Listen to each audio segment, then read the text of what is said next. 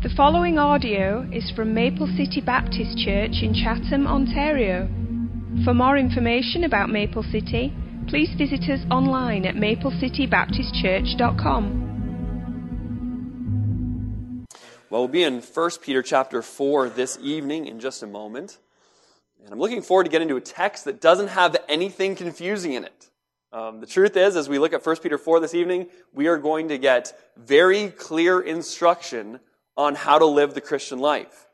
You could look at these verses we'll look at tonight in 1 Peter and say that this is basically a summation of what we need to do as Christians. How do we live between one another? How do we treat one another? How, do we serve properly? How do we um, interact?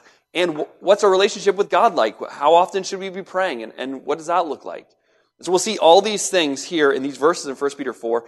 They're so instructive and so helpful. And so I pray tonight that you will listen and allow the Spirit of God to work in your heart and help him to show you what, what parts of your lives you need to be working on.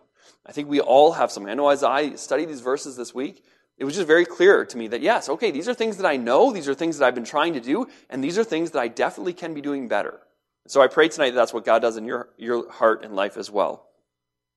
Uh, last week, in the book of 1 Peter, Peter drew our attention to the fact that choosing to live a life that is pleasing to the Lord will put us in the crosshairs of the world in which we live.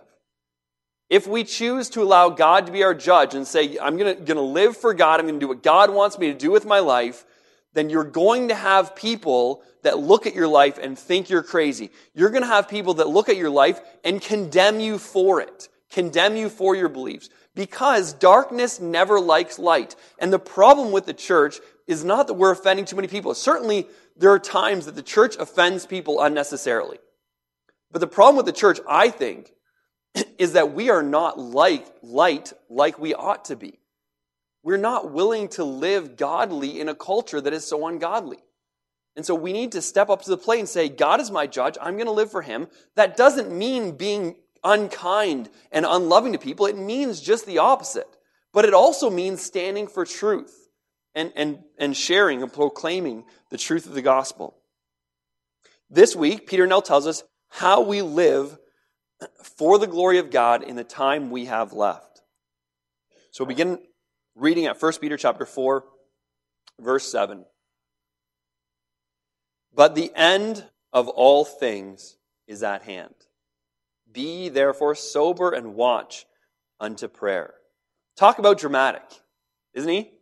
But the end of all things is at hand, right? The end is near. Now, what is he talking about? Is he talking about the end of your life? Probably not. I think here what he's talking about is the end of the world or the coming of Christ is at hand. Now, we might think for a moment that Peter got this wrong, but I want you to consider, in light of eternity, the 2,000 years that have gone past, it's a very short amount of time. We could still very seriously say the end is at hand. Why? Because the next thing that happens is Christ returns. Right? We're not waiting for a new age. We're not waiting for Christ to come and do something else before his final return. We're waiting for Christ to come back. That's it. And so he says the end is at hand. And based on that truth, there are certain ways that a Christian must live, certain things that a Christian must do. He begins telling us what they are. He says, Be therefore sober and watch unto prayer. We might think that what Peter's doing is he's telling us two separate things to do and then saying also you should pray. But what he's actually doing is be sober and watch are two things that you must do so that your prayer is right. So in our King James, we have a comma after the word sober. It shouldn't be there. The words sober and watch both are speaking about so that we pray. We're, we're being sober and we're watching unto prayer for the purpose of prayer. And that's really important for us to understand because uh, what, what Peter's trying to do is he's trying to say, in light of Christ's imminent return, we need to be thinking right.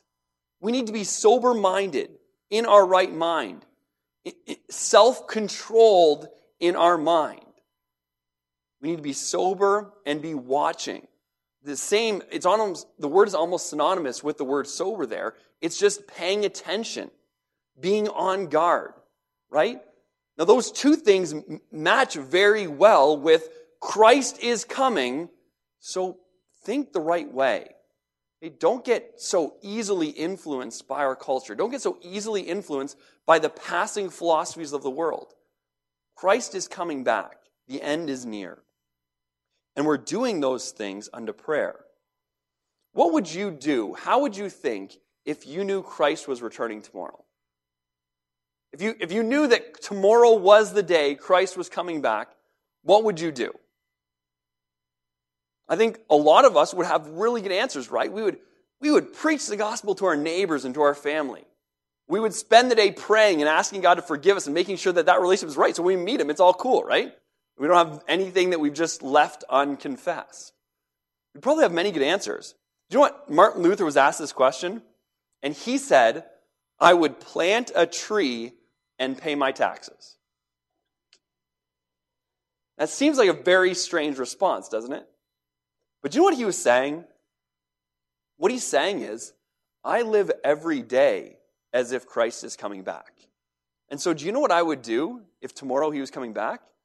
I would do the same things that I need, my normal duties that I need to do today because I should be living every day with the mind that Christ's return is imminent, that it's near. And so these two verbs help us put us in the right mind for prayer. Because when we're being sober, when we're thinking rightly, when we're thinking about the fact that this world is not our final destination, that this world is passing, and that our King is coming back, we are ready to pray properly. Right? It changes, first of all, our need for prayer. We see a desperate need for prayer when we know that this is, this is not it, right? That there's more, that, that Christ is coming, that we're going to meet him soon. We see a desperate need for prayer, and we see how we should pray. Maybe the chief concern of our prayers would not be our comfort. If we knew Christ was coming back tomorrow, we wouldn't say, Lord, if you just give me a new car, or if you just give me a nicer house, or if you just give me something that will make my life more comfortable, take away whatever you've put in my life, that you've probably put in my life to help me become more holy, take that away so that I can have more comfortable in the last day that I'm alive. Then we would we would certainly see the ridiculousness of a prayer like that.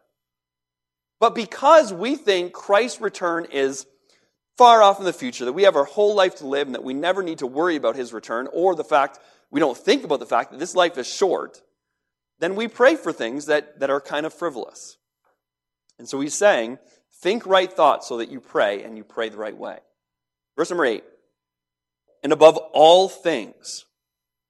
So even greater than your need to be sober and to watch unto prayer.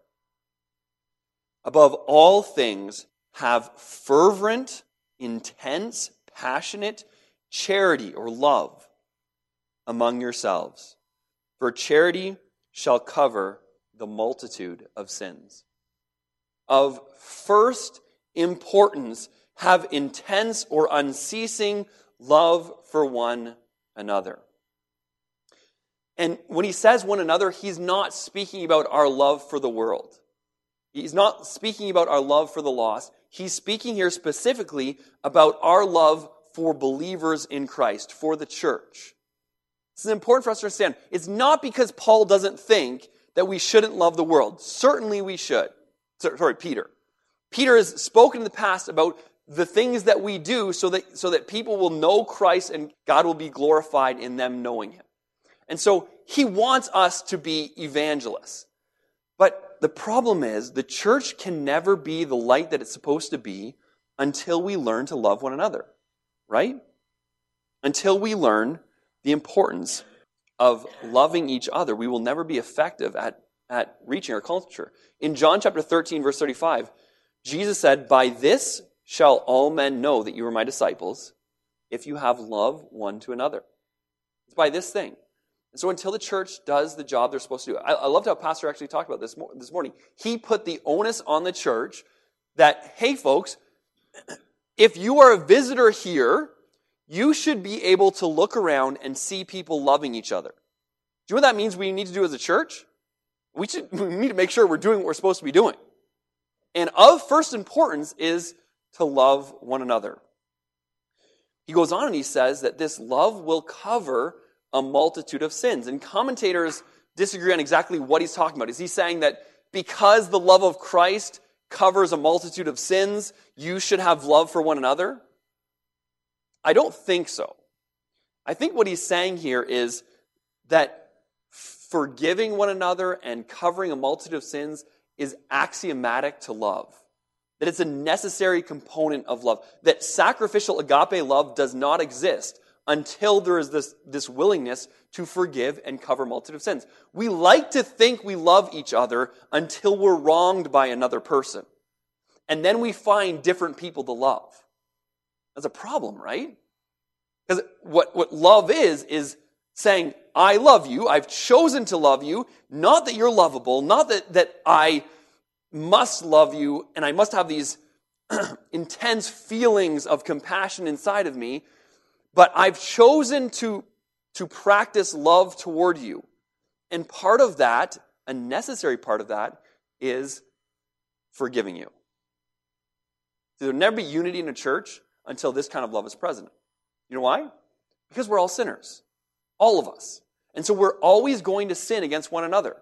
And unless we have a group of people that says, I know you're going to sin against me and I'm still going to love you and I'm going to forgive you, then we, we don't have a church that can ever have unity and peace.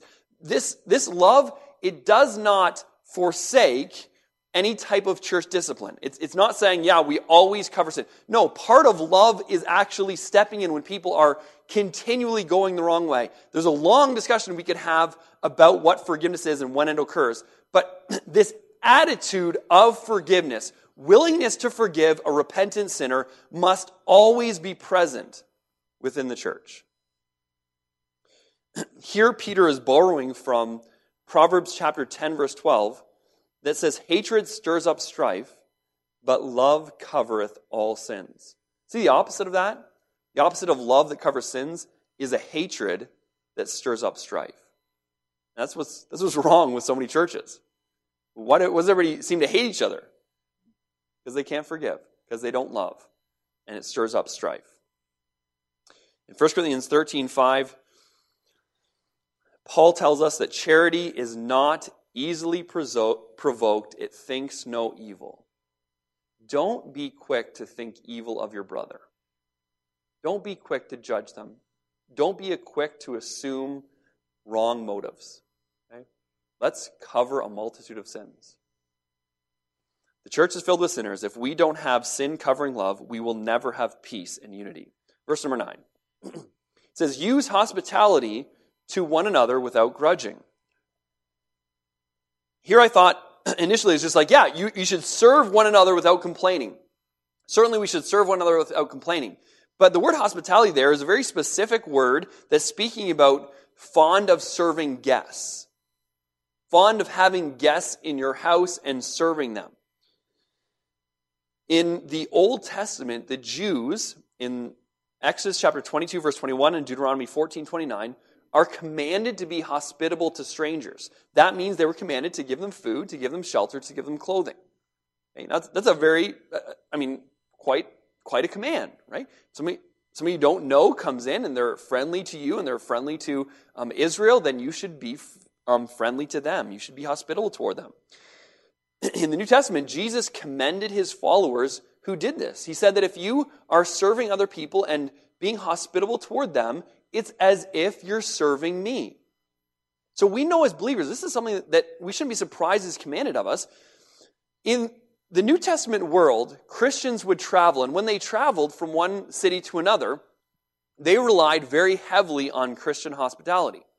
Um, the only other option was go, to go to an inn that was more like a brothel. So in order for them not to stay in a brothel, they had to, to find a Christian church who would love them and, and accept them into their house and eat with them and, and share their clothes and share what they had. So this was this was just essential for the gospel initially to be able to go forth as Christians went from one city to another to teach and to preach and to share the gospel. one of the difficulties with our age is that this type of hospitality is very rarely required. It's not required of us very often. But that doesn't mean it's not important. Just because you're not put in a situation where there is a Christian that desperately needs you to make them a meal, or to have them for your house, or to have fellowship with them, just because you don't have to do that doesn't mean you shouldn't do that.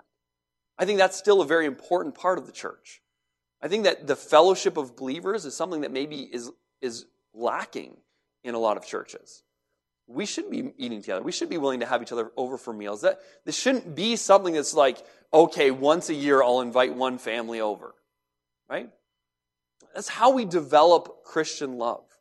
You realize that you don't develop Christian love just by sitting next to somebody in a church service? No, you got to spend time together.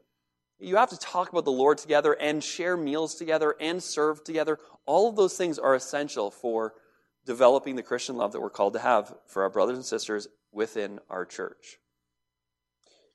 but what's interesting about this is that Peter is not limiting this love to believers within your denomination. He's not limiting the love to believers within your church. Now, certainly that's where we start. That's the most obvious place to start. But I think what we do sometimes is we just we give ourselves a pass for treating other churches and other believers poorly because they don't just agree with this, this certain doctrine that we, we deem important. A lot of times it's about last things. It's about eschatology. All right? So we, we have certain things that probably aren't of utmost importance, and we just write other believers off. Peter here is writing to the strangers that are scattered abroad. He's writing to believers all over the place in Asia. And so this is not just for one church. This is for believers. And what I'm saying here is when, when we're thinking about how we relate to believers that don't go here, we still love them. Right? We're still kind to them. We show, still show them grace, and maybe we even share a meal together with them. Use hospitality one to another without grudging, without complaining, without this. I mean, what use is it if you say, Fine, God, I'll serve you? This just stinks. But I have to do it, so I'll do it. God doesn't want somebody who gives grudgingly. God doesn't want somebody who serves grudgingly. God wants those who will cheerfully serve him, cheerfully open their house. And so this is what Peter expects of us in light of Christ's imminent return. He goes on in verse 10 As every man has received the gift, even so minister the same one to another, as good stewards of the manifold grace of God. If any man speak, let him speak as the oracles of God. If any man minister, let him do it as of the ability which God gives, that God in all things may be glorified through Jesus Christ, to whom be praise and dominion forever and ever. Amen.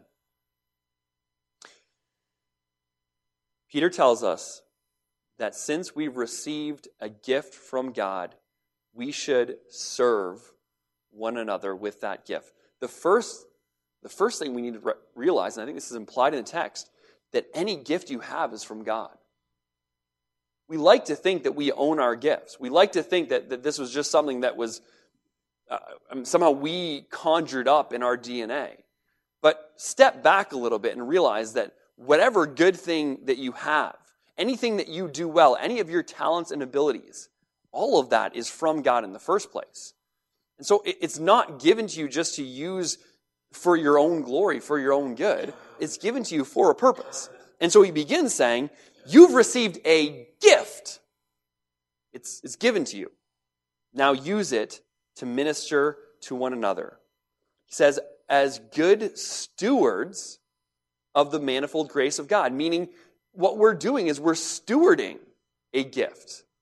So this is a gift that belongs to God and it's given to us for a time so that we can use it for what our Lord has asked us to use it for, namely to serve one another. We are to be stewards of the grace that God has given us. And then he gives an example. He says, if you're speaking, let him teach as the oracles of God. In other words, if you're speaking, don't just conjure up your own philosophy. Don't just come up with your own, with your own ideas. Speak the words of God. Take your job seriously. Now, this is very convicting to me, but there are many other people in this church that have the opportunity to open the Word in Sunday school class, um, with children, with small groups, with, with just even one on one with believers as you're discipling them. And as you do that, as you open up the Word of God, take your job very seriously. Speak the words of God. You don't have to reinvent the wheel, right? God has given us truth. And so let's just clearly teach the truth that He's given us. People need truth. They like entertainment, but they need truth. And so let's give truth. he says, If any man serves, let him do it as the ability which God gives. In other words, don't serve in your own strength. If you're serving another person physically, then ask God for strength to do it. I don't think we do this very much. I don't think that when, when we have a job to do, some kind of physical task to do for another person, that we first go, God, give me strength to do this. But he says we should do that. Why? So that in all things, God may be glorified through Jesus Christ. And then I love Peter here because I think his personality comes through that he says the name Jesus Christ and he can't contain himself. So he's, he's, he's giving us all these things we ought to do. You need to, to teach. And if you're teaching, teach the words of God. And if you're serving, serve in the strength of God. And, and whatever you're doing, do it for the glory of God through Jesus Christ, to whom be praise and glory and dominion forever and ever. He can't contain himself. The praise just bursts forth. It's a doxology, right? And so Peter tells us of the manifold gifts that have been given, the multicolored gifts. It's like every person in the church has its own fingerprint of grace. And each one is unique, and we all have one. And we're to use the fingerprint of grace that He's given us to serve His church. The purpose for all of it is so that God may be glorified The purpose for all things, it all goes back to this. It doesn't matter where you are in the Bible, it doesn't matter what you're talking about. The ultimate purpose for you and for me and for everything we have and for everything that is, is for the glory of God. And so, if we would just recognize what our lives are for and live for what we've been created for, then we'd be so much better off. We would, we would all of a sudden realize that this just makes sense. It just makes sense for the creation to glorify the Creator, to do what we were created for. And so here, Peter gives us the summary of the Christian life, and it hits on what we might call the triad of the Christian life. These are three points that I think are essential in every believer's life. What I want you to do tonight is we're going to look at each one of these things briefly. I want you to assess your own life in this area, in each one we talk about. Okay? So think about every area and say, this is how I'm doing in this area. And then at the end of tonight, I want you to just pick one. I don't want you to work on all three. I don't want you to say, well, I was a six here and a four here and a, and a eight here, and so I'm going to try and make all of them a 10 by next week. Pick the four and then work on that. Okay, so look at all these three things. Okay, you have to pick one though. You can't just be like, I'm 10 every time. Maybe you are. I don't think so. I don't know too many 10s. Number one, prayer. Number one, prayer. Peter tells us to be sober, to be of a clear mind, to remove the inebriating influence of our sin and the ungodly philosophies of our culture, and to think right thoughts in light of the fact that Christ is coming back. We cannot be double minded. We can't be serving two masters. We, we can't be trying to serve the Lord and accomplish His glory and also accomplish everything we can for ourselves. The choice at some point has to be made. Are we followers of Christ or followers of, of yourself? Followers of sin. Our thoughts should bear in mind the coming of our Lord. We must be self controlled in our minds. Philippians chapter 4, verse 8, Paul writes, Finally, brethren, whatsoever things are true, whatsoever things are honest, whatsoever things are just, Whatsoever things are pure, whatsoever things are lovely, whatsoever things are of good report, if there be any virtue, if there be any praise, think on these things. We sometimes think that our minds, our thoughts just kind of flow and that we don't really have control over them, that they just come and go as they please. The Bible paints a completely different picture. Paul says, Find good things and think about those things. Think right thoughts. We are told to bring every thought into the obedience of Christ. And so when you find your mind going the wrong direction, when you find yourself um, just thinking about your own ambitions and or, or dwelling on some kind of sin, then stop. Then bring that thought to the obedience of Christ. Remember that Christ is there with you. Why do we do these things? So that we will pray. I don't think, I don't think we will ever pray like we should until we start to do this, until we start to, to take control of our thought life. When our minds and our hearts are held captive to the world, we will never sense our desperate need to run to our transcendent Father. Right? When we are so caught up in our minds in this world, we don't go to God. We don't go outside this. We just think about these things. And at best, when you do, it's grudgingly. It's like, yeah, okay, I, I need to, pr- I haven't prayed all day. It's time for me to go sleep. I'm a Christian. I know I'm supposed to do this. And so let's get the prayer thing done. And we never say it like that, but that's our attitude sometimes. And if we are thinking, I am here to serve the King of Kings and Lord of Lords who's coming back to rule and reign, and he could come at any time, our minds are right. We're not focused on all the things in this world, and so we go to God on a regular basis. We pray. It's not a forced thing. It's not, it doesn't have to be this habit we force into us. It's, it's a joy. So we will pray when we think rightly. So I think it's for what we pray, and then also so that we pray effectively. Have you ever heard someone pray and it just seemed like a really trite prayer? I mean, you heard them praying, like, well, that was weak. Um, every night we pray with our kids before they go to bed. And um, sometimes I pray, sometimes they all pray, sometimes we all pray. But there are times that, that I pray and then they pray, and I'm just so impressed with their prayer. It's like, wow, they, they, they hit the nail on the head there. They, they prayed the gospel, they prayed for other people, and there are other times they pray for toys. like, really?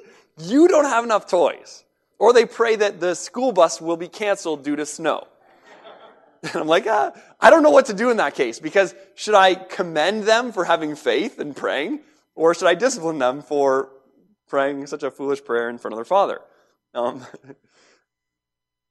the problem is, I mean, kids are, kids are kids, and I expect them to have prayers like that, and it's fine.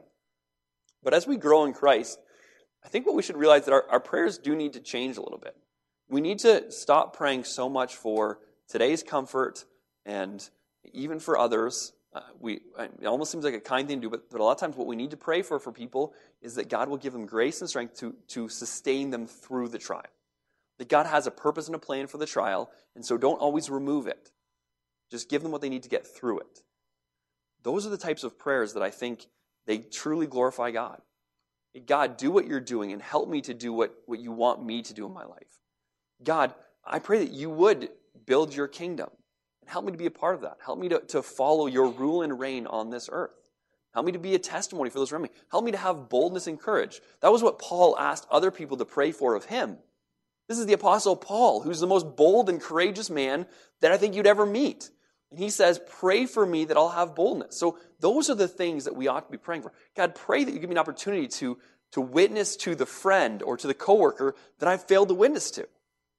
Give me opportunity to just speak truth into them. Don't, don't go and just try and force it like I heard a sermon and so now I have to give you the whole thing tomorrow. Start praying and asking God to help you, giving you opportunities. the worst thing is when I'm praying by myself and I think, man, that was trite. and I'm sure you've done that before. But I really think that if we'll get our minds right, that we will pray prayers that are, not only will we be praying more often, but we will be praying effective prayers. And so, how is your prayer life this evening? Number two, we must love. We must pray and we must love. Love is not an emotional feeling, or an ethereal concept. Love is concrete, it can be measured and it can be seen. Love is us acting purposefully in a way of love toward another person. Love is willing to forgive. Love is selfless. Love covers sins. It seeks peace and unity rather than strife. The church ought to be marked by love. And until it is, we will never have the influence we ought to have in our community. We will never be attractive. If the church is just a gathering of people who act like the same gathering of people in every other club out there, we will never, we'll never be, we'll never be attractive. This is the amazing thing about the church.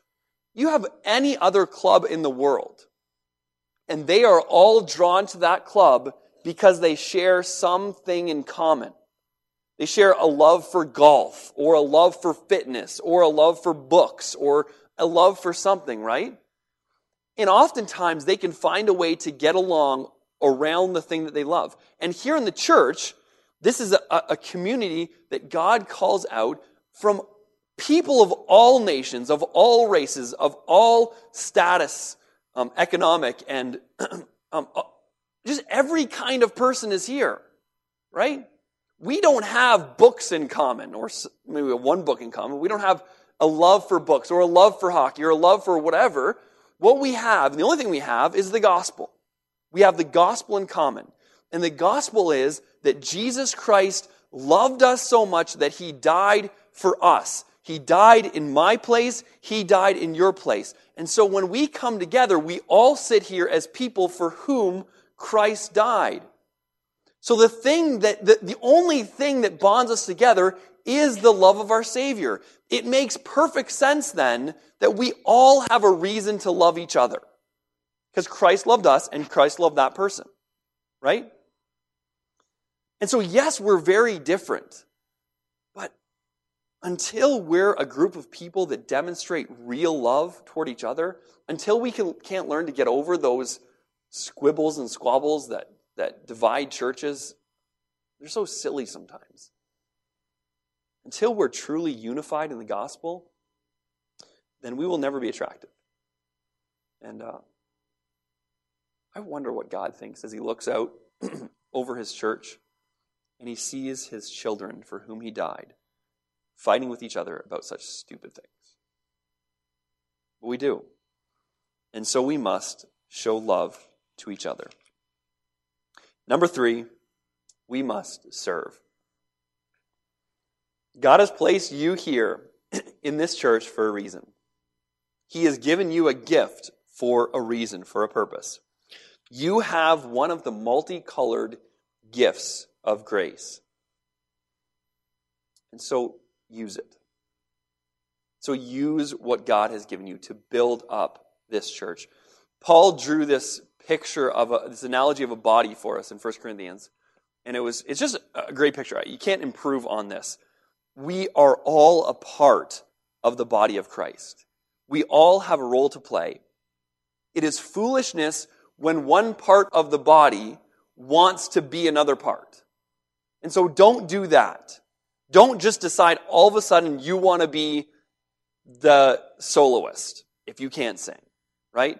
Don't decide all of a sudden you want to work in nursery if you just hate kids and you are terrible with them. Okay? What you need to do is you need to figure out how God has gifted you because he has gifted you. you. We all have a gift of grace.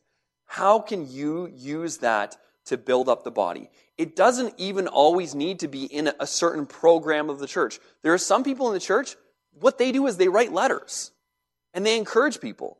And they are encouraging. Some people make meals and, and not always solicited. It's not always because somebody called you and said, you, Will you make a meal for this person? Sometimes they just do it, right? But we all need to figure out what things we do well, what gifts we have. If you show mercy to, to people well, then I thank God for you because I don't. Okay, that's something I need to work very hard on at my life, but some of you just do it and you have the gift to do it. And so don't, don't squash that gift because people in our church need people that will show mercy to them. Right? If you give well, then give well. Whatever it is that God has gifted you to do, find a way to put that gift into use. Serve people because that gift is not given to you for your own bidding, for your own desires. It's given to you for the, the building up of the body of Christ, for the church. Find a place to serve. Find a place to sacrifice. Recognize that, it, that necessarily in the word service is sacrifice. And we don't really serve people until we're sacrificing for them. And so serving might require some sacrifice on your behalf. Be ready and willing to do that. And finally, do it for the glory of God. Peter's doxology in verse 11 is a wonderful reminder to all of us what our attitude should be as soon as we think about what Christ has done. As soon as we think about who Christ is. See, Peter walked with him, but it wasn't until after Christ had died and resurrected and gone to heaven and, and Peter received the Holy Spirit that this seemed to be his constant response. Okay, he, he will do this again in chapter 5, verse 11. Just in a few short verses, he won't be able to contain himself again. This is Peter when he thinks of Christ, that God may be glorified in all things through Jesus Christ, to whom be praise and dominion forever and ever. Amen. I think that's a great place for us to end tonight. Let's live our lives like we believe that we want Christ to be praised by all people. That, he want, that we want him to have our highest praise. That we want him to have dominion or his kingdom to reign forever and ever. Let's live like we believe that he's coming back, that that kingdom will be set up here on earth. Um, how well do you pray? How well do you love? How well do you serve? Think about these areas. Think about what you could work on. Pick one. Yeah, I, I know you can probably find, I know I look at it and I go, here's the three things that I need to work on. All three of them. But pick one and then see how you can improve on that this week. All right, let's pray. Father, we thank you for tonight, Lord. I thank you for um, your love for us. I thank you for your word that is so clear and practical for us, that you've laid out for us what it looks like when we live in light of Christ's imminent return. God, I pray you'd help us to um, be of right mind, to keep our minds sober to not be influenced so heavily by our culture around us, by um, the desires of our flesh, but God, that we would control our minds, that we would focus them on you. And we'd think right thoughts, true thoughts. Lord, I pray that you'd help us to, to pray. I pray you'd help us to go to you um, and pray in ways that bring you glory. And God, I pray you'd help us to love each other and love sacrificially and love in a way that is a decision that we've made and not just something we feel. And God, I pray you'd help us to serve. Help us to use whatever gift you've given us today um, to build up the body of Christ. Lord, I pray that we realize that the church is not just to be run by pastors and have everybody else come and listen, but the church is a, a living body in which we all play an essential role. Help us all, each to do our part, Lord. Help us to, to do what you've called us to do for your glory. We thank you, Lord, that you are awesome, that you're great, that you're powerful, and that someday you are coming again to rule and reign. And it might be tomorrow, and it might be years from now, but God, I pray you'd help us to live in light of your imminent return. We love you, Father. We pray in Jesus' name. Amen.